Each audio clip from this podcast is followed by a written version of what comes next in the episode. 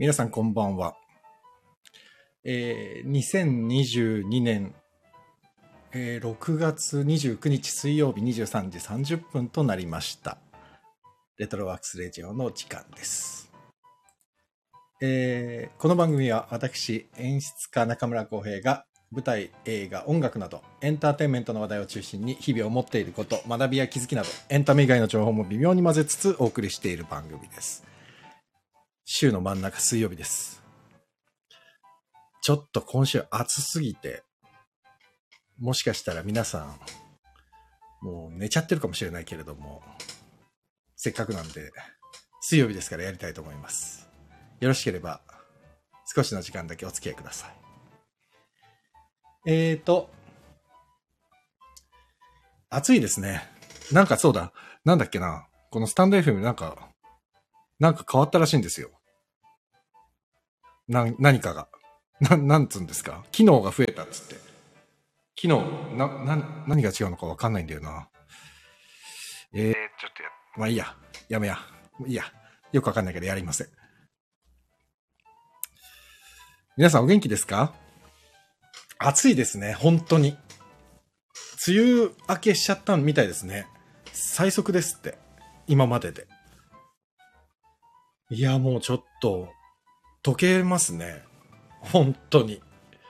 ちょっとびっくりするぐらい暑くて、どうしていいかわかんないですね。どうやってこれ、量を、あれすればいいんだろうな。エアコン、でもエアコンつけないと危ないですね。家の中でも熱中症になっちゃいそうなぐらい、結構厳しい状況ですね、今。なんか、あと、聞いた話によると、最近あの、実家の自分の部屋がね、僕、まだ、あの、倉庫みたいに残ってるんですけど、自分の部屋、あの、部屋が、ちょっと汚すぎて、自分の昔のものも全部残っちゃってるんで、それを掃除にちゃちょいちょい行ってるんですよ。あの、今、去年の9月ぐらいからずっと詰まってた仕事がやっとちょっと、あの、シークレットウォーが終わって、ちょっと隙間ができたので、もう、この機会にと思って言ってるんですけど、めちゃくちゃ暑い中で、まあ、掃除してるんですけど、なんか、うちの両親もね、結構もういいお年なんですが、二人とも元気ですけど、もう70代、80代なので、なんか聞いたところによると、年を取ると、暑さ寒さの感度が減るみたいです。わ悪くなるみたいですね、体の。だからね、両親もね、エアコンつけないんですよ、ほとんど。これまずいなと思って、とにかくエアコンつけた方がいいっつって言って、いや、風が通るから、風が通るから、全然風通ってないのに風通るからって言ってるから、風を待つより、まずエアコンつけてくれと思って。ただ、なんか電力もなんか逼迫してるそうで、ちょっと嫌になっちゃいますね。電力逼迫しちゃうわ。で、梅雨がすごい早く終わっちゃったから、ねえ、水不足にもなりそうじゃないですか。どうなっちゃうんだろう、今年の夏は。怖いなと思って。で、なんかね、いろんなところでまた地震も起きてるし。いやー、参っちゃいますね。で、あと、この愚痴みたいなことばっかり言って申し訳ないんですけど、あと物価高が本当にすごいですね。どんどん物価が上がりますね。これ、どうするんだろう。このまま上昇していくのを手をこまねいて見ているしかないんでしょうかね。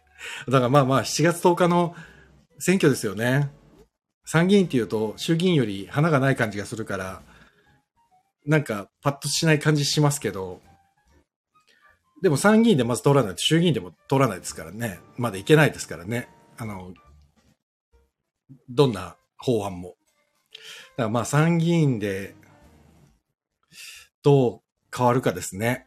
日本が変わるのかどうかって思いながらニュース見てんですけど、で、今日朝ちょっと僕ツイートしたんですけど、なんか熱いニュース多いですよね。だ熱中症何人出たとか、で、まあまあもちろん、ね、熱中症になっちゃまずいから注意喚起のためには仕方ないんですけど、な暑いのもう多分日本全国みんな分かってるから、暑いのに、ね、2時間の番組の1時間半とか使わないでほしいですね。正直。どっちかっていうと、暑いの30分くらいやってもらったら、あとはもう、なんか、選挙の話とかしてほしいですよね。本当にそう思う。なんかあまりにも情報が少ないから、ちょっと嫌になっちゃいますね。だからね、なんかね、そう。うん、まあね。そうそう、まあまあ、まあ僕がね、あの、ツイッターで書いたところであんまり意味はないんですけど、ただなんかさ、その若者の投票率が低いとか、言うけれども、言ってる人は言ってるしね。若い年取ってるとかあんま関係ないですよね 行く人は行くし、行かない人は行かないからね。僕もだって選挙一回もは、あの、行かなかったことないですもん。選挙権いただいてから。でもね、あの、同級生っていうか、ね、同い年で、選挙なんて行ったことねえよっていう人ももちろんいますからね。だからまあ人によるんでしょうね。そう。まあ、よく言う話ですけど、行かないと政治に口出すこともできなくなっちゃうからって言ってもまあ口出すんですけどね、みんなね。行かなく、行こうが行く前が景気が悪いとか言っちゃうから。でも、声、声高に言うためには選挙行った方がいいですね。やっぱりね。だから、あと2週間まあだからい、いつもよりはちょっと、この公示日から選、選挙投票日までが少しある気がするんで、いつもね、なんかバタバタと選挙になっちゃう感じが、イメージが最近強かったけど、今回はちゃんと時間があるからやってほしいなと思いますね。その、選挙じゃない、選挙っていうかその、情報をね、ちゃんと出してくれたらいいのになと思うけど、本当に少ないですね。どこの選挙区でどういう人が出てるのかって。政見放送だけって言われても、政見放送ほとんどみんな見ないですもんね。興味が。まあ、興味がある人しか見ないじゃないですか、多分。ね。水道橋博士が NHK はぶっ壊さないって言ったとかっていうのがツイッターで 回ってたけど、だかそういう、なんかキーフレーズ言わないと、キラーフレーズを言わないと、なかなか話題にもならないじゃないですか。でも、その話題になったからといって、その人は何をやってくれるのかもわからないし。それこそね、今日なんかすごい、それこそまた SNS で話題にな上がってたけど、生稲晃子さんなんかは、政策が全くなくて、政策が全くないけれども、立候補してなんか優勢になっちゃって、で、政策ねえじゃねえかこいつってすごい叩かれまくったら、やっとその NHK からの質問に対して回答を出したとか、うーん、なんか微妙ですね。本当に本人が回答してるんだろうかとかって疑わしくなっちゃうしさ、そうなると。だからちゃんと討論できればいいのにと思って、見てますよ。なんか、どう、どこに行ったらそういうのやってくれるんですかね？朝まで生テレビを見ろって言われても、夜中見ねえしな、テレビ。と思いながら。あら、いつの間にか皆さん、たくさん揃っていただいて。ロックさんこんばんは。ナオさんこんばんは。お、ゆうさんもお久しぶりです。ナオミさんこんばんは。お、ジュンくんこんばんは。ロックさん、プラン、あ、プラン75ホラーでしたね。ホラーでしたね。そう。で、そうなんですよ。そんなこんなでね、あの、もう、えっ、ー、と、シークレット王秘密戦が終わりまして、10日経って、で、この間僕は何をしてたかというと、今、まあ先ほども言ったんですけども、実家の片付けに行ったりですね、まあいろいろやって、たまに食事に行ったり、でもコロナがあれですね、少しもう落ち着いてきてないんだろうけど、なんかお店が解禁されてるから、街はすごい人ですね。ちょっと驚きましたね。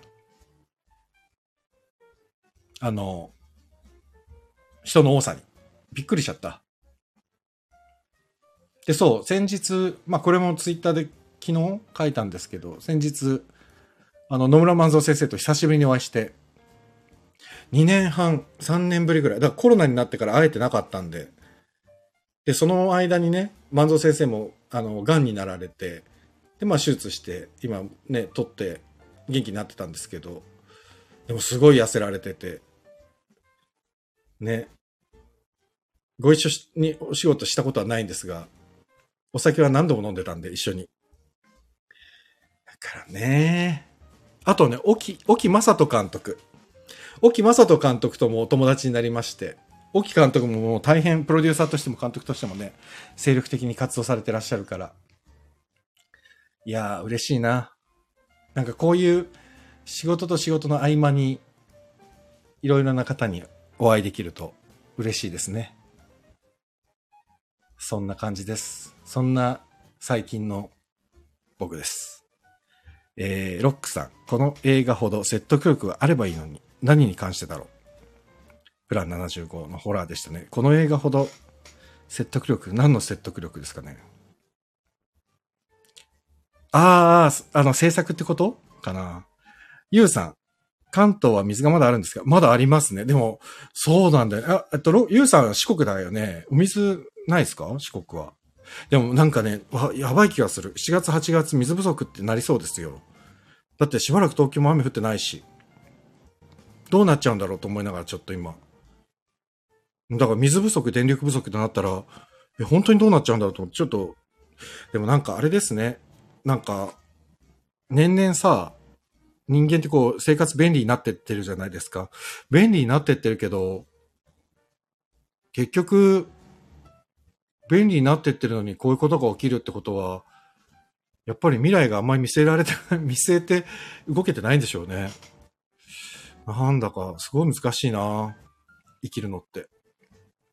だってね、震災の時に原発がやっぱりああいうふうに事故が起きて、原発はちょっとやめようよって、やっぱね、人間の力でコントロールできないものを使うのは危ないんじゃないかってなったけど、で、原発が止まって、まあなんだかんだ言って電気は持ってたわけじゃないですか。でも火力発電はやっぱりね、炭、炭素を、脱炭素って言ってる中で、ね、世界とちょっと逆流しちゃうっていう話になってるけど、でもやっぱり、ってなると、再生可能エネルギーが必要なわけで、でも、原発であれだけの事故が起きた日本が再生可能エネルギーに対してこんなに10年間何もほとんど進めないっていうのもすごい微妙な話ですよね。本当に。えー、っと、あ、ロックさん、こんな政策が出ても反対しないのかね。プラン75ですよね。ちょっと後で話しますよね。えー、っと、僕は香川なので、あ、そうですよね。四国ですもんね。やっぱりね。7月に断水リスクがあります。あ、そうなんだ。四国っていうか、そうか、香川はもう、あるんだ。ロックさん、宮ヶ瀬ダムも荒川水系、利根川水系も貯水率 70%, 70以上。ああ、じゃあ、70%以上ってことは、どうなんですか？え、どういうことなの？これは多いって、多いってことでいいんですよね？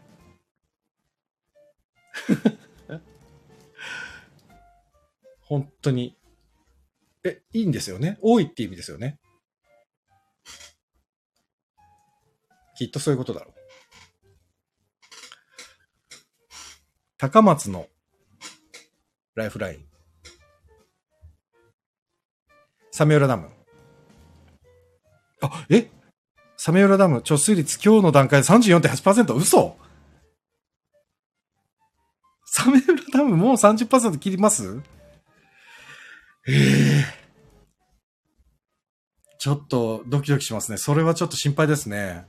関東は平年並み。ああ、そうか。でも、ロックさん、あれですよね。関東平年並みとはいえ、5月に結構雨が多かったからってことですもんね、きっとね。宮ヶ瀬どうなんだろうな。宮ヶ瀬も行きたいところだけど、ちょっと暑すぎてな。行くのちょっとドキドキするな。真央さん。私は愛媛ですが、あ、ななんか、いいですね。愛媛と香川で。愛媛ですが、本当に今年は、空梅雨なので、水不足の心配みんなしてます。やっぱりそうですよね。関東もでも、だ僕も心配ですもん、すごい。でね、電力まで逼迫してて、毎日電力逼迫、電力逼迫って言ってて、で、水不足の話題は出てきてないけど、もう1、2週間したら水不足も出てくるんだろうなと思って、ちょっと怖いなあ、そっか、ゆうさんは美容室系ですもんね。あ、そっか、美容室。あら。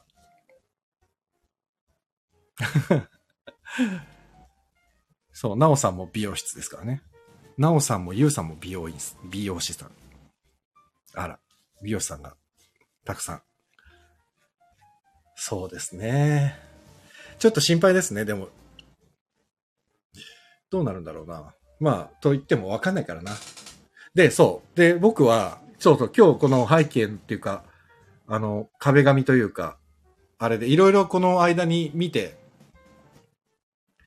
たんですよ。あ、なおさん書いてくれた。インフラの不備は政府の怠慢だな。選挙行こう。でもさっきの話ですよね。あの、再生可能エネルギーとかね。まあそんな簡単な話じゃないっていうのは分かってるけど、なんかもう少しなんかや方法がないのかなとか。で、そうだ。またちょっと話飛んじゃうんですけど、この前、あ、ロックさんなんだ？ちょっとまた書いてくれてる。東電、あ、東電の電力逼迫は古い施設を稼働停止させたからです。あ、そうですよね。もうね、古くなりすぎちゃって老朽化しちゃってってことですよね。で、その火力発電の施設とかも直そうとするとまたそれで莫大にお金かかるっていうことで止めてるみたいですね。うん。いやそう。で、この前なんかさ、あー、な、本当忘れちゃったんですけど、太陽光パネルみたいな、なんか新しい素材ができたっつって、太陽光パネルみたいな、なんかね、曲がる、くねくね、ちゃんと、ほんとペラペラの、プラマ、何下敷きみたいな、板でできるっていう、曲げられる何かができた。開発されたみたいのが言ってて、誰か知ってます？名前忘れちゃったんだよな。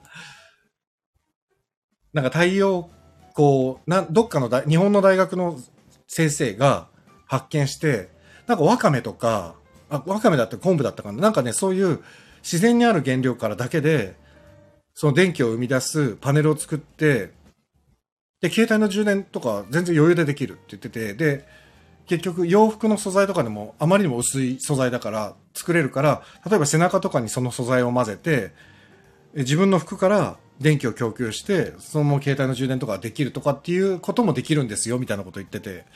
なんて言うんだっけな。なんかね、加藤さんがやってる、極楽の加藤さんがやってる、スッキリかな。かなんかで特集してて、これはすごいぞと思ったけど、そなんていう名前だったか覚えてないんですけど、全然話題に上がってこないのは何なんだろう。あれは、何だったんだろう。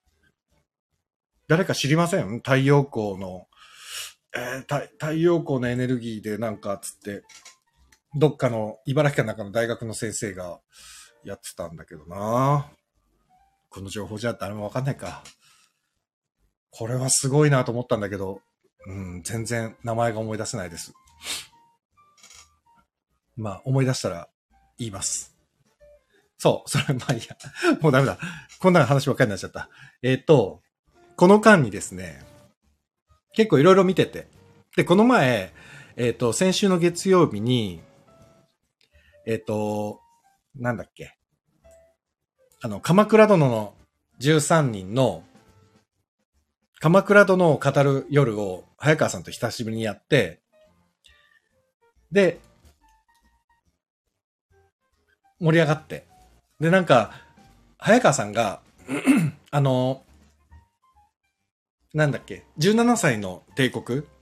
がすごく面白いって言ってて、で、僕、ハードディスクに撮ってたんですよ。だから、それやろうと思って、あ、見ようと思って、でも、1話から見たら本当に一気見しちゃって。もうびっくりするぐらい一気見しちゃって。面白くて。早川さんの言った通りでしたね。17歳の帝国。で、相変わらず、あの、江本明さんは非常に嫌な政治家の役で。あごめんなさい。ちょっと一個、ロックさん。揚力体発電のことですか？あ、いや、そうなのかな？揚力体発電っていう、なんかね、カタカナの名前だったんだよな、それは。その、パネルというか、その素材は。あ全然ダメだ。思い出せない。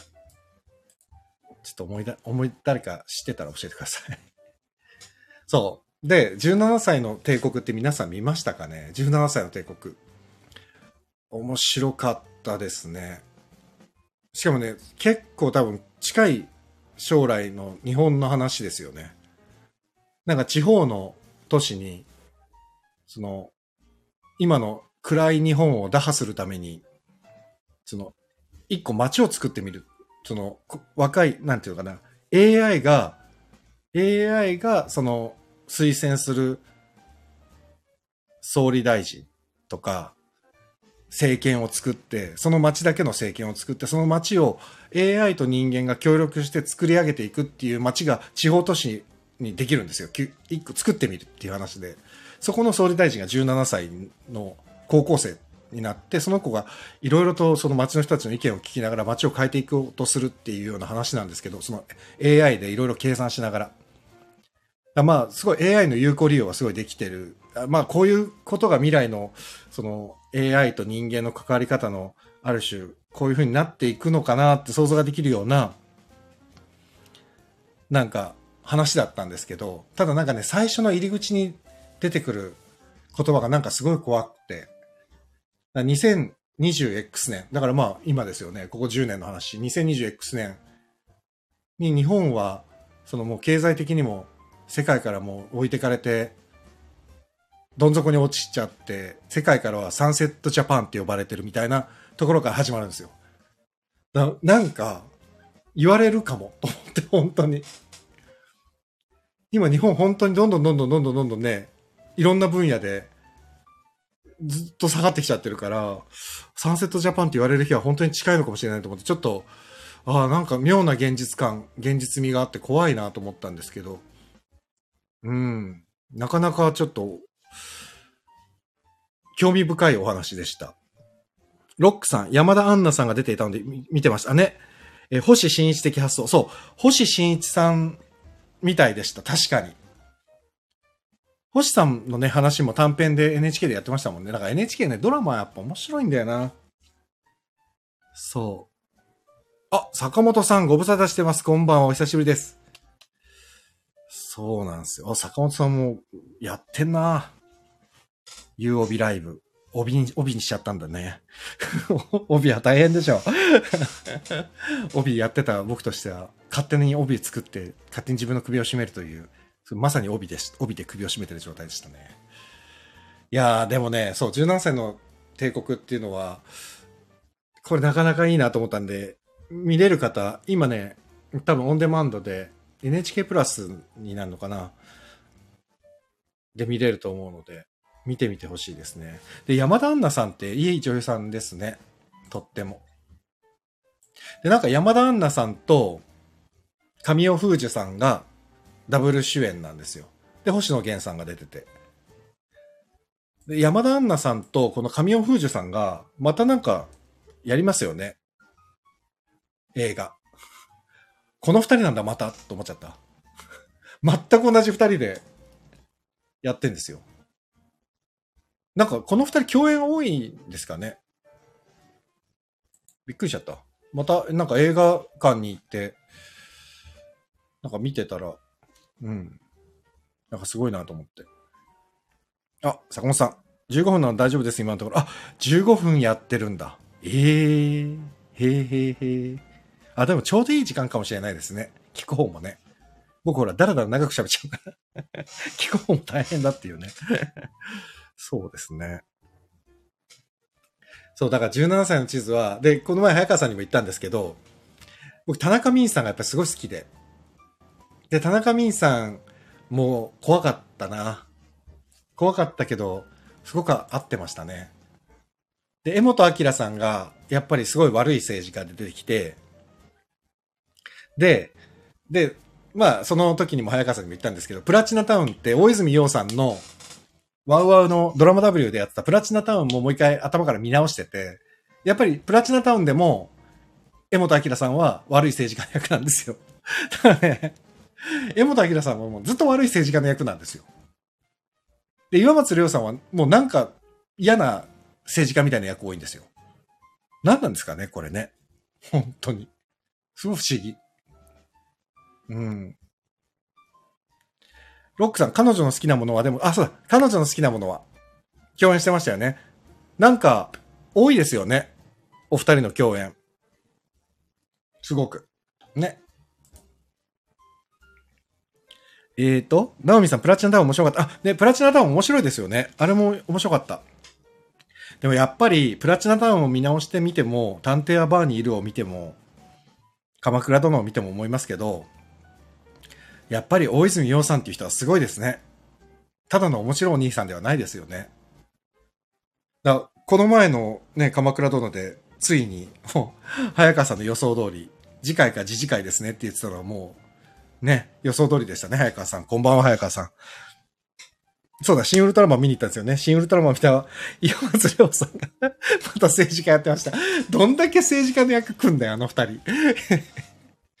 山田明さんと山松亮さんは政治家の役ばっかりやってるんだよな。何なんだろうな。面白いな。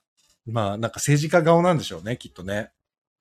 そう、それで、えっと、先週、あ、うんと、あ、先週だったっけなあれ、えっ、と、もう一本見まして、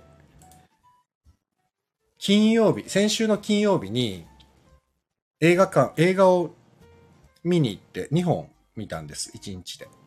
昼間ね。すっごい早い時間から行って2本見たんですけど。1本目がね、神は見返りを求める。室剛さんと岸由紀乃さんの。で、なんかね、その日が公開初日で、しかも多分初回だったみたいで。結構混んでて。平日なのに。でもこのね、やっぱ室さんも、すごいですね。室さんも、やっぱり、大泉さんと一緒で、何でもできるんですね。と思った。またちょっと種類が違う俳優さんですけど。いや、おい、もう、室さんと岸井さんの、あの、神は見返りを求めるって、まだ始まったばっかりだからあんまり何も言えないんですけど、怖い話でした。これもホラーでしたよ。ロックさん見たのかな？まだ見てないかな？なんか最近ほら、話題になってるじゃないですか。YouTube で。ガーシー、ガーシーさんって、あの、暴露、暴露すごいする、暴露系みたいな。もうだから、そういう人も出てくる、そういう感じの話でもあるんですけど、これ、あの、この映画の企画自体が多分ガーシーが出てくる全然前に立ってるはずだし、撮影もだいぶ前からやってたはずなのに、本当にガーシーを予想し、予予見してたのかっていうぐらい、そういう話で、しかもガーシーさんの暴露の中にムロさんもなんか出てきてたのか、僕、ねガーシーさんのやつをあんまり見てなくて、あんまりその、自分が興味がある人の話題がないっていうのももちろんあるんですけど、なんかあんま暴露暴露がやっぱ気持ちよくないじゃないですか。なんか、ちょっと嫌な気持ちに聞き終わった後になりそうで、聞けなくて、あんまり聞いてないんですけど、でも、でも、ムロさんがなんか写真で写ってるのは、なんかツイッターかなんかで見たのかな。でもそれをムロさんがそんな感じのやつを、そんな感じでやってるっていうのが、またそれはそれで面白い。でもなんか、神は見返りを求めるに関して言うと、もう、まあもう、もう今ですよね。もうまさに今。で、もう、もう、もう怖い。もう、だからもうずっと言ってますけど、SNS って怖い。もう怖い。もう怖いしか言えない。えー、ロックさん、岩松亮さんは空気人形以来悪役です。空気人形以来の悪役、悪役、あ、そうなんだ。ロックさん、神は見た、見返りを求める。安く見れないのでまだまだなので。あ、そうなんですね。そっか、そっか。水曜日とか、あ僕がね、行ってたところは火曜日安かったんで、火曜日、ふて安いんですけどね。そう、でも、これはちょっと面白かったですよ。神は見返りを求める。で結構すぐ終わっちゃった。2時間弱だったんですけど、あっという間に見終わりましたね。で、その後にププラン75を見に行ったんです。さっきね、ロクさんも、あれはホラーですねって書いてくれてたけど、プラン75ももうなんかもうそろそろ終わっちゃいそうですね、公開が。早いですよね。6月17日に始まったのに。なんか、うん、上映感が少ないのかなせっかく賞も取ったのに。そんなに多くないから。ただ、プラン75はね、パンフレットも買えなくて。売り切れてますって言われて。だから、やっぱり最初の頃すげえ混んでたみたいですね。一週間、最初の一週間が。僕が行った日はそこまでじゃなかったんですけど、でも、プラン75も面白かったです。最後、終わり方ちょっとよくわかん、よくわかんないというか、ああ、うん、なるほどと思ったんですけど。でも、なんか、まあ、あんな制度はできっこねえだろうと思ったんですけど、まあ、要は、もう、もう、高校、告知でも出てるんで、あれですけど、ね、人間が75歳になった時に、その、もう、死ぬ権利、自分で死ぬっていう選択をしてもいいっていう制度が法律で出来上がってるっていう時代の話、時代というか、まあ、まあ、現代の話なんですけど、それ、それを仮定した。だからね、その、なんつうんだろうな、全然派手さがない映画で、ただ淡々と進んでいくんですけど、俳優さんが皆さんやっぱり素晴らしくて、倍賞さんがやっぱりもう、もう、もう、もう素晴らしいですね。倍賞姉妹は、すごいですね。と思いました。でも、倍賞千恵子さん、もうやっぱすごいおばあちゃんになったなと思ったんですけど、桜さんね。いや、でもなんか、うーん、倍賞さんがやると、何でも絵になるんだなと思って。うん。だからまあ役者さんがとにかく素晴らしかったっていうのはあるのと、あの、設定が本当にホラーで怖かったですね。で、なんかね、若者がその、プラン75っていうのを、の、なんていうのか、受付、なんか本当に、それこそ、なんていうんですかね、こう、受付窓口。例えば、よくほら、駅前とかで、小田急カード作りませんか？みたいな、ほら、ちょっとテント張ってやってるような、ああいう受付あるじゃないですか。あれ若者とかがやってるじゃないですか。あれみたいにプラン75も、それを申し込むのがいろんなところにテント張って、こう、看板立てて、プラン75申し込みしませんか？みたいのでやってるんですよ。要はね、人間の絶対数を減らすための結局制度なんでしょうね、あれはね。で、それをやってる若者たちは、本当に、本当にクレジットカード作りませんかと同じようなノリでみんなやってて、で、コールセンターとかもあって、そのコールセンターも質問、おじいちゃんおばあちゃんがこう、質問したかったらそこに電話して、それも20代ぐらいの女の子とか男の子が電話を受けて、すごくこう丁寧に対応するわけですね。で、本当にコールセンターですよ。だから今、なんていうのかな、まあ、この話してる受付が、そのテントの下で受付があって、コールセンターがあってっていうのを話してるだけだと、本当にそれこそなんかフィットネスとか、小田急カードとかの申し込みと変わらないような流れで、そのプラン75って75歳で死ぬっていうのを選択する人たちの申し込みができちゃう。っていうなんかすごい怖い。で、その若者たちは当たり前にこう、それを受付したりコールセンターでじいちゃんおばあちゃんと会話をしてるんですけど、そのおじいちゃんおばあちゃんと会話してるおじいちゃんおばあちゃんっていうのは、もう死を選んだ方々だから、まあもちろん申し込みが済んだ方はなんですけど、これから亡くなっていく存在なんですよね。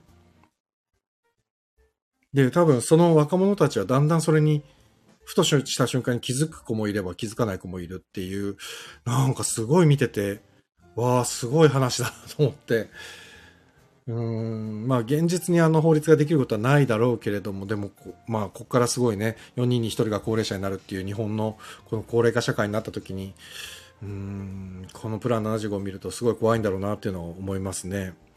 えー、絶対にセリフで説明しないで、非常に不親切に感じられるので、日本では受けないだと思います。ああ、あでもそうなのかもしれないですね。確かに、説明はすごく少ない。だから、映画自体はめちゃくちゃ淡々と、すごく静かに進んでいくんですよね。だから逆にすごい怖い。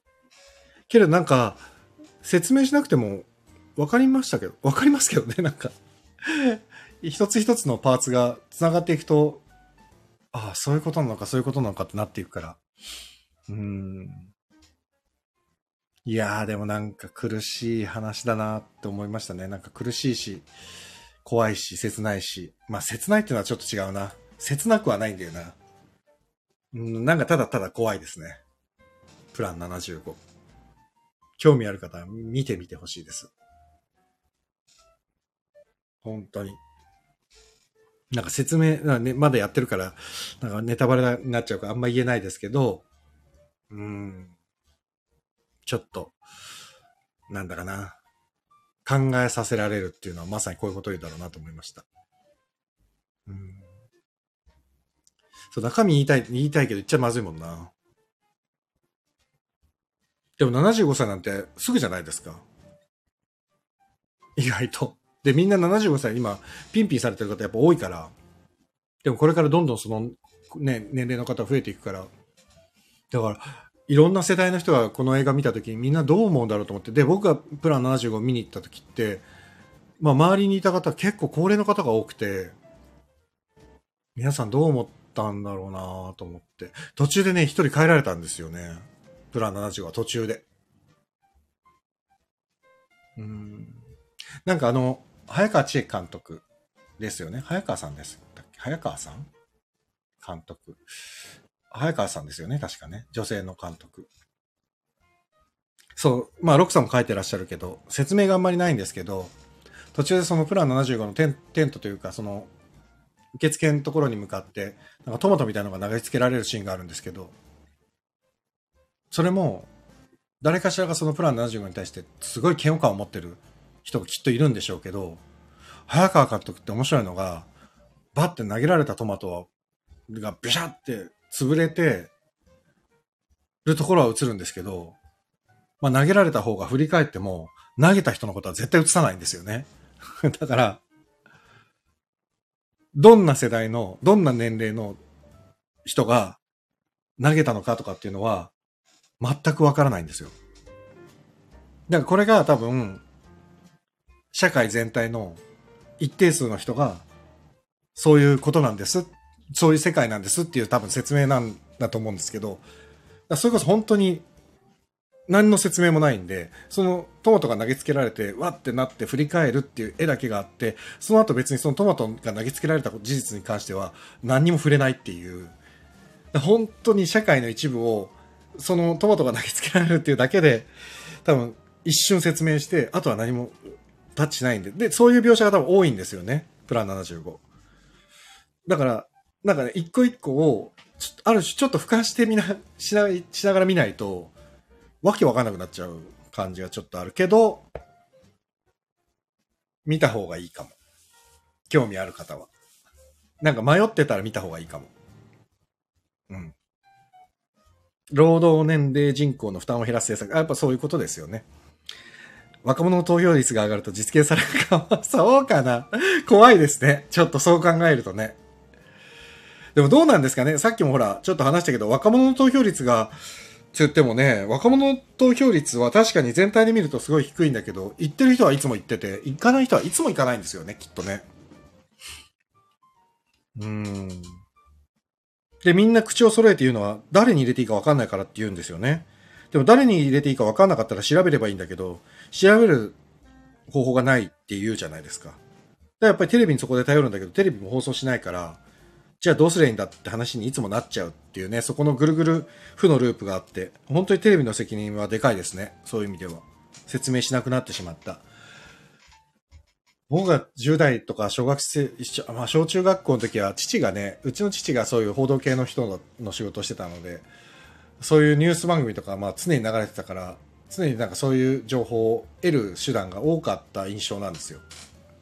実際どうだったかわかんないけど、なんかすごくいつもその、討論してる感じ？そう。あの、村山さんが総理になった頃とか、すげえ討論してる。うちのじ地元の、あの、まあ僕相模原なんですけど、まあもう近くだと町田っていう大きな駅があって、その町田に土井高子が来るぞっつって、みんなで見に、一回見に行ったこともあります。まあ偶然いたんですけど、その時は。土井高子が来る、土井高子が来るっつって。学校で話題になってたぐらい。だから意外と、中学生とか小学校でも政治家の名前を知ってた。ですよ。まあ、中曽根さんとかね、いたからかもしれないけど、なんかパンチの強い人がいた、たくさんいたからかもしれないですけど。うん。なおさん、選択権は欲しいって方は何人かいたな。選択権って何の選択権だろう？プラ 75? じゃないよね。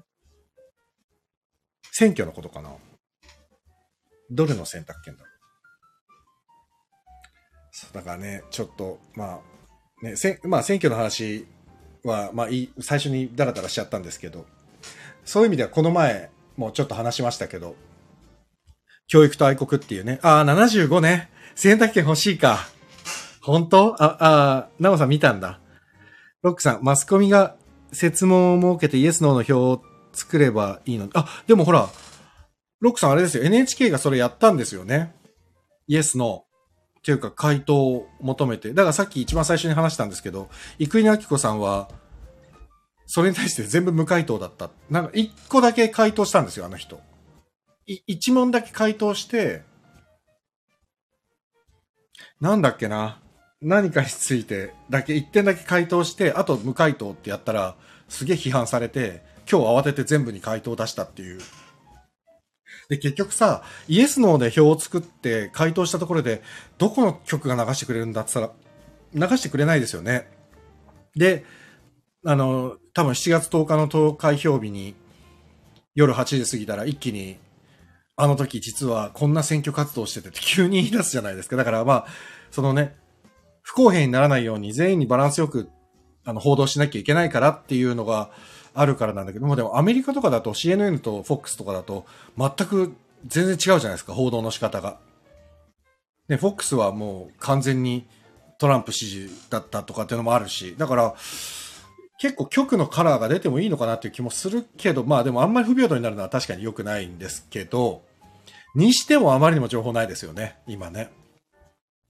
うん。だから、このプラン75もそうだし、で、プラン75に関して言うと、その電話をさっき言ったコールセンターの若者とか、受付窓口をしている若者っていうのが、自分たちがどんなにとんでもないことに加担しているのかっていうのに、あまり気づかず生活してる、あの、その仕事をしてるんですよね。だって結構人の生き死にってとんでもない大きな出来事なのに、それに対して本当にカードの申し込みしてくださいみたいな感じで受付をしてるっていうことに対して早川監督が多分すごく本当にちょっともうちょっと考えて生きろよ みたいなすごい怖さをか語ってるように感じてんですけど、でもなんか、実際本当にそういう制度ができたら、慣れてきたら本当に人間ってそうなっちゃいそうな気がして、だからやっぱりすごいなんていうのかな、生きるとか死ぬとかもそうだし、こう歴史とかもそうだし、倫理観、倫理観とか、まあ、やっぱ教育なんですかね。教育。まあ、親もそうだし、学校もそうだし。ね。教育なんでしょうね。うん、だからまあまあ、この前もその映画の話したけど、教育大国とか見て、あ教科書もやっぱりこうぐーっと曲がってきて、だから教科書も本当は中立でいなきゃいけないんだけど、どうしてもね、今は、あの、まあ97年の法律が改正されてから、政府が気に入らない事柄は、教科書から削除されるようになった。まあ、教育大国の中で出てくるんですけど、削除されるようになった。で、削除しない教科書は採用されない。そうすると、その出版社は潰れるしかなくなるっていう、このとんでもない流れができちゃってて、結局、教育と政治があまりにも今、何、政治が教育に勧誘する力が強くなりすぎちゃって、中立的に教育が行われてないっていう、まあ、籠池さんのあの幼稚園とかがもうまさにそうでしたからね。もう今亡くなっちゃったけど。籠池さんもなんかもうちょっと違う人みたいになっちゃう、別人みたいになっちゃったけど、ね、大阪の、あれなんで、もまさにそうで。であれはもう本当に97年の法律が変わってからの籠池さんの学校なんていうのは、もうまさにそれの最たるもので。だから、ああいうなんかどっちが、そう、今、あの、ロックさんも書いてる CNN は左翼扇動がひどくなって星から切られて、ですよね。で、フォックスは逆に右派ですもんね。だまあ、テレビ局のカラーっていうのはあるのかもしれないけど、だ日本もあるじゃないですか。読み、えっ、ー、と、朝日と産経は真逆だし、だ新聞社はあるんですよね、結構。で、テレビもまあ、あるっちゃあるんですよね。フジテレビとテレビ朝日は全然違いますからね。報道の仕方がね、全く違うから。だからあるんだけど、にしてもやらないですね。本当に。全然やらないね。そう、だからね、その、教科書の問題もそうだし、で、もう一個、この前も、あの、ちょっと、この中で紹介した、ハリボテっていう映画も、伊予木部さんっていうチューリップテレビの、富山のチューリップテレビの方が監督されてて、で、まあドキュメンタリーなんですよね、チューリップテレビの。ドキュメンタリーで、そのほら、富山の県議会議員が芋づる式にバタバタバタってみんな辞めてったっていうのが数年前にあったじゃないですか。あれをそのままドキュメンタリーでやってるんですけど。で、そのハリボテなんかを見ると、今の本当に政治の裏側っていうか、あ、こういうふうに人と人との関係性だけで 投票がなされているんだなとか、組織票とか、なんかね、そういうのがまんまその富山の中で行われて、行われていたんだよっていうのが、すごいわかるんですよね。で、その、その縮図となっているものが国会で行われてるって考えると、まあまあまあまあ、もう、ちょっと、見てられないぐらい。で、もうちょっとね、コメディに見えるんですよ、ハリボって。私がそんなことやるわけねえだろバカがお前はって言ってた人が、翌週には土下座してるんですよね。すいませんでしたって土下座してる。だから本当に、コメディドラマだったら本当に、なんだこのおじいちゃんはってなっちゃうような政治家がたくさん出てくるんですけど、あ、これが富山のリアルだったんだと思うと、富山、富山の人たちは辛いだろうなと思いながら 見たんですけど、うん、だからまあ、そういうの興味あったら、ハリボテはね、今、アマゾンプライムとかで見れるので、見てほしいですね。えー、ロックさん。もう家長裁判を知ってる人は少数は。あー、家長裁判、教科書ですね。あー、でもどこなんだろう。家長裁判っていうと、でももう昭和ですからね。結構まあ確かにもう昔の話だからな。でも結局97年ですよね。最高裁の。その家長裁判ですもんね。97年で終わったのは。最高裁判決出たのって。だからね、もう、それとかもだからなん、なんつうんだろうな。こう、国が、こう、教育に入り込むんじゃねえよっていうことじゃないですか。でもそれも今は、もうぐっちゃぐちゃにな、なんていうのかな。何でもありみたいになっちゃってて。うん、どこまで行くんですかね、日本という国は。怖いですよね。で、さ、幸いなのか幸いじゃないのかわかんないですけど、うちの娘は今小学校なんですけど、うちの子が行ってる学校は幸いにも教科書を全然使わない学校なので先生方が作ってくれる教科書で勉強する学校なんで、全然大丈夫なんですけど、うん、なんか、ねえ、難しい。まあ、ここはちょっとあんまり、あ、でも本当にここれはあんまり語りすぎてもなって思っちゃうのが良くないことで、こういうのを、ね、僕ツイッターでもああいうの書いちゃうと、たまにああいう方書かない方がいいんじゃないかって言われるんです。同業者からも。うん、でも何なんだろうなと思って。それ、それもなんか僕は微妙な気がしてて。演劇とか、ね、そういうのやってる人なんて、もうそもそも、マジ、まずはね、昔は政治へのアンチテーゼから始まってたはずなのに。なんでそれ言っちゃ、なるんだろうなと思って。で、考え方が全員一緒なんてことはありえなくて、別に違う考え方の人がいたっていいわけじゃないですか。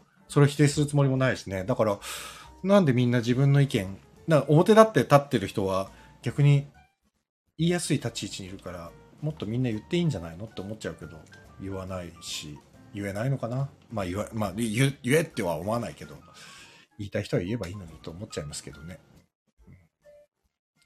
まあ僕はもうはっきり言っとくと、まあ、自民党には絶対入れないですね。もうこんなにぐちゃぐちゃになっちゃったからもう、もう絶対嫌ですね。しばらく、しばらくっていうか、まあ僕は一回も入れたことないんですけど、今までの人生の中でも これはもうでもはっきり言うとこう、うん、絶対入れたくないな。っていうことで これでこのラジオは聞きたくなくなったぜっていう方がいて、まあそれはしょうがないな。それはそれで。で、作品の話に戻ると、最近見てたので、あとね、えっと、これもツイッターに書いたんですけど、まあ、ツイッターに書いてるんですけど、全部で一回。えっと、ヨーソローっていう、ミツ、ミツ、あの、サンキュービーバーの、ドラマサンキュービーバーの主題歌を歌ってくれてたミツのワンマンライブがあって、で、大阪に5で5月にあって、この前東京であって、それ見に行ったんです。まあ、素晴らしいですね。ミツ。で、ミツずっと休んでたんですよ。休止してたんです、活動。で、その間にソニーミュージックも辞められて、今はまたあの、インディーズのレコード会社に入って活動されてるんですけど、まあ、ライブが面白い。木村うにさんが最高に面白くて、橋爪さんのツッコミもすごい面白い。二人とも関西人だから、まあ面白いですね。ミツは歌はすごく綺麗で美しい曲多いんですけど、あと爽やかで面白かったりする。ただ、なんかね、あノンジャンルかも。意外とフォークデュオの二人のように見えて、いろんな歌謡曲みたいな曲も歌うし、本当に切ない父を思う歌とかね、いろいろあるので、気になる方いたら、ぜひ密を、Apple Music など、Spotify などでも全部聞けますから、密、あの、漢字一文字で密、聞いてみてください。で、今、6月に、あ、だから26日、この前、ヨーソローっていうアルバムが配信スタート。CD も発売されて、僕も CD 買いましたけど、出てるんでぜひ。で、もうやばい、もう1時間になっちゃう。えっ、ー、と、先、昨日千秋楽、おとといか、おととい千秋楽を迎えた、パンドラの鐘、シアターコクーン。これも見てきたんですよ。千秋楽の前日に。あのー、演出家の杉原邦夫さん。まだ若い演出家の方で、今40歳ぐらい。30代かな、まだ。杉原さんの演出は面白かったな、斬新で。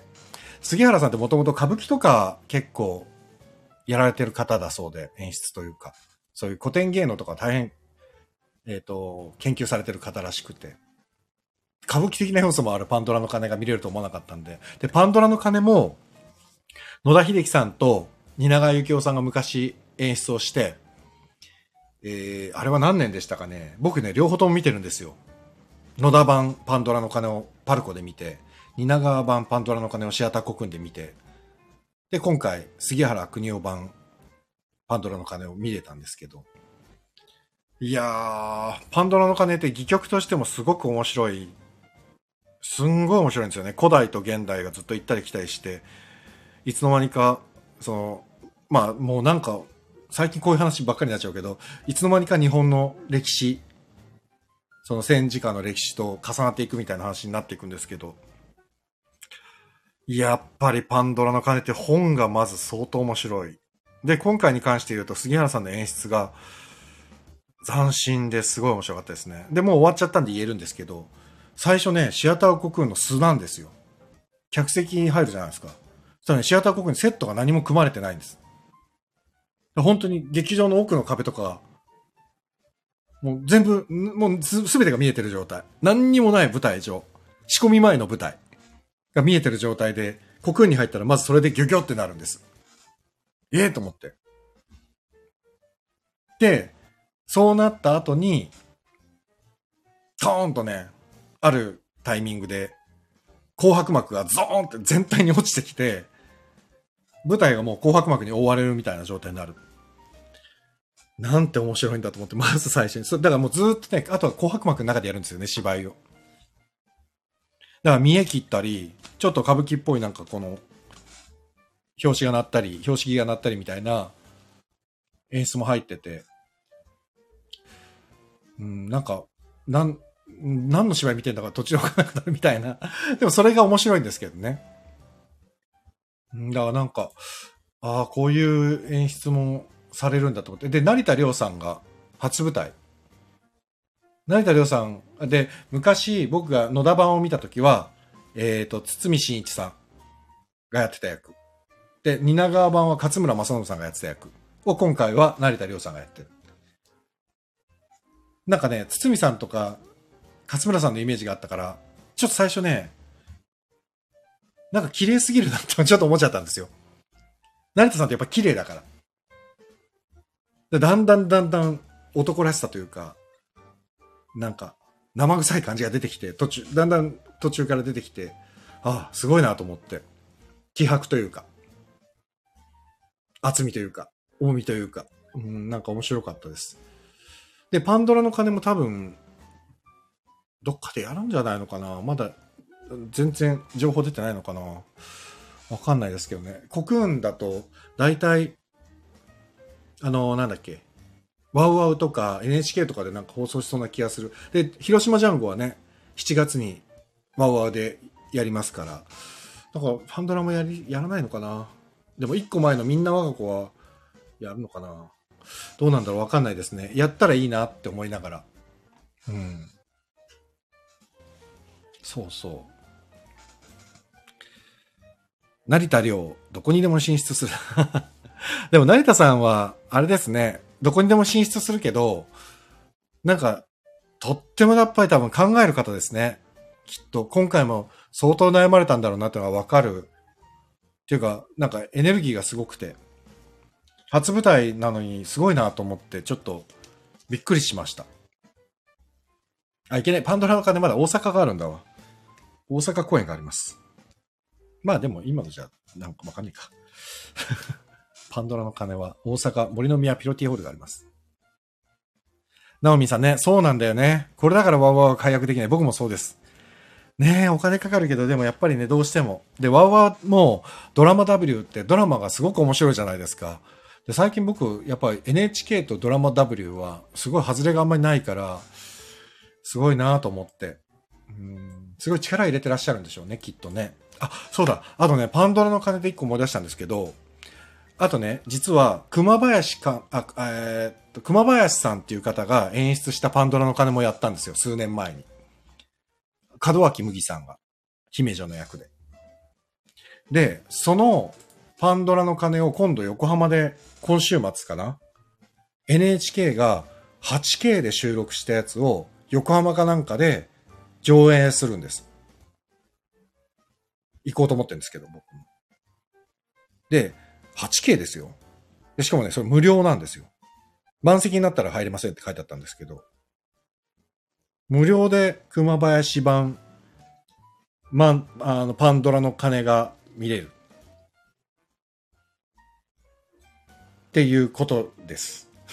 これは、僕は何、何の関係者でもないんですけど、一応お知らせしておきます。ご興味ある方いらっしゃったら。えっ、ー、と、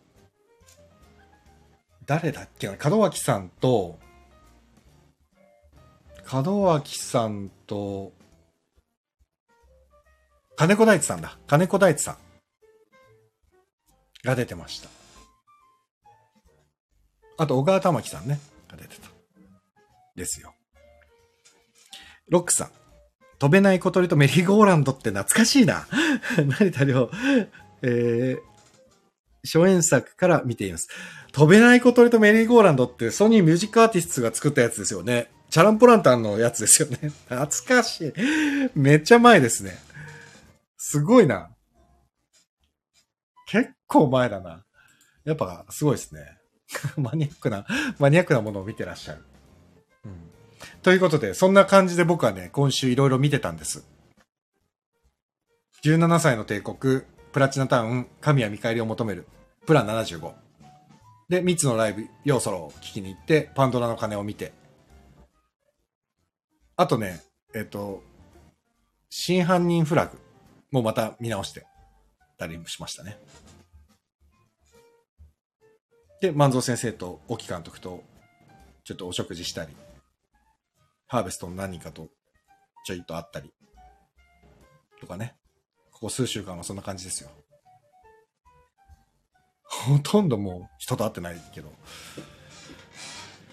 まあでも、プラン75と神は見返りを求めるは、1日でこの2本を見るのは結構、ちょっと違ったなと思いました。ちょっとあまりにも種類が違くすぎて。あ、でも種類違ったからよかったのかな。うん。あとはでも僕あれを見なきゃと思ってて。なんかおすすめありますかね皆さん。僕あれ、なんだっけえー、もう出て、是枝さんの最新作。ベイビーブローカー。ですよね。この前、ソン・ガンホさんが、フジテレビの目覚ましテレビかなんか出てて、ちょっと、ちょっと嫌でしたね。なんかなんだっけな、パフェかなんかの特集をワイプで見てるガオンさんが映ってて、え、ここで出すの？と思って。もっとインタビューコーナーとかでよかったんじゃないの？と思いながら、ちょっと苦々しく見ちゃったな。トラオナオさん、トラオトラ男？トラ男？あ、何これ？面白そう、トラ男。え、何これ？何これ？1992年9月に発生した金沢女性スイミングコーチ殺人事件を題材に実在の元刑事西村虎夫が本人役で主演を務めた虎夫が8月6日よりユーロスペースで全国順次公開ってなんでこんなマニアックな映画を知ってんの？めっちゃ面白そうじゃんこれ。全然監督？あらの鑑賞コメントもありますって。ええー、8月6日からちょっとこれはちょっとチェックしときたいな。えー、トラオ、トラオ。よし、ちょっとチェックだな。あとは？ロックさん、派遣アニメ。あ、これは、だいぶ話題になってましたね。派遣アニメね。えー、そうなんだ。上半期1位？そこまで？そんなに？吉岡さん？吉岡里帆さんですよね。えー、これもじゃあチェックだな。あれ？派遣アニメってまだやってますよね？まだ上映中ですよね？あ、もう終わったのかな？あ、実話の続きをフィクションで本人が、あ、これトラオだよね？トラオね。ちょっとこれは、なかなか面白いな。へえ。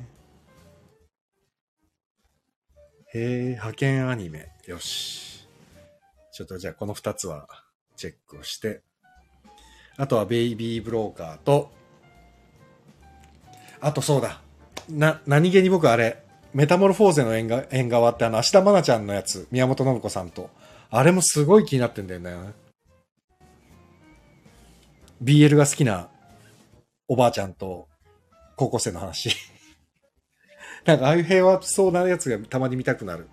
あ、そうだよね。ロックさんもうこれは外せないですよね。死刑に至る病。あ、死刑に至る病の数倍面白かった？派遣アニメが？あ、死刑に至る病いかがでしたか？ちょっとね、見に行くか迷ってて、これももうそろそろ終わっちゃうから、行くなら早く行かなきゃと思ってるんですけど、え、どうなんだろう？死刑に至る病。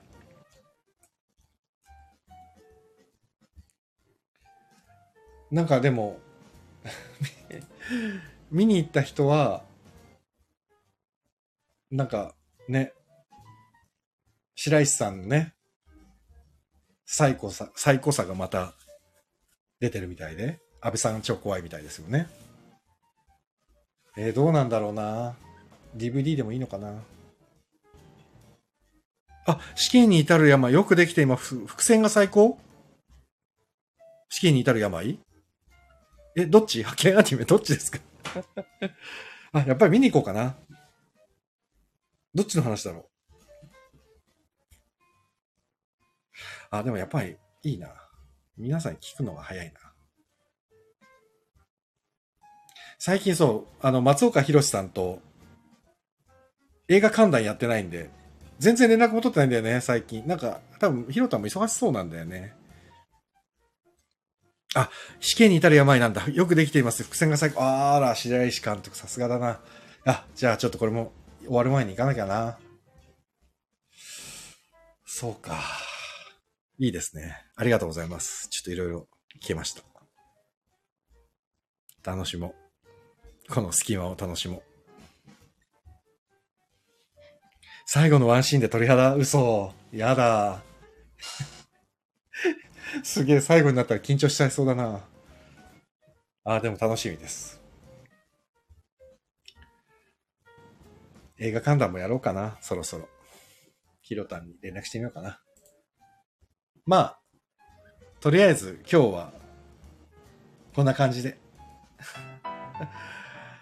終わろうと思います。1時間経っちゃったし。なんか自分が見た映画についてダラダラ喋るだけで1時間ってすいません。こんな感じでお付き合いいただいちゃって。すいませんでした。まあでも、ちょっと 暑いですけど、皆さん体調お気をつけてくださいね。水分とって。よく寝ましょう。こんな遅くまでやっといて何なんですけど。じゃあ、また、えっ、ー、と、ああ、いつかな。月、月水金のどこかでお会いしましょう。はい。以上です。ありがとうございました。映画版、映画館で見る映画最高。え、本当にそう。それが一番思います、最近。やっぱりね、映画館で見ないとダメですね。映画はね。思います。皆さんありがとうございました。えー、最後にちょっとこれ使え、あ、あ、あ、ダメだな。エコーがかかるって聞いたんだけど全然かか、あ、これかかってるのか。あ、やっぱかかってるすげえ。おー、おまあいいや。ちょっと次遊びます、これで。はい。というわけで、えー、また金曜か月曜か水曜日、おやすみなさい。ありがとうございました。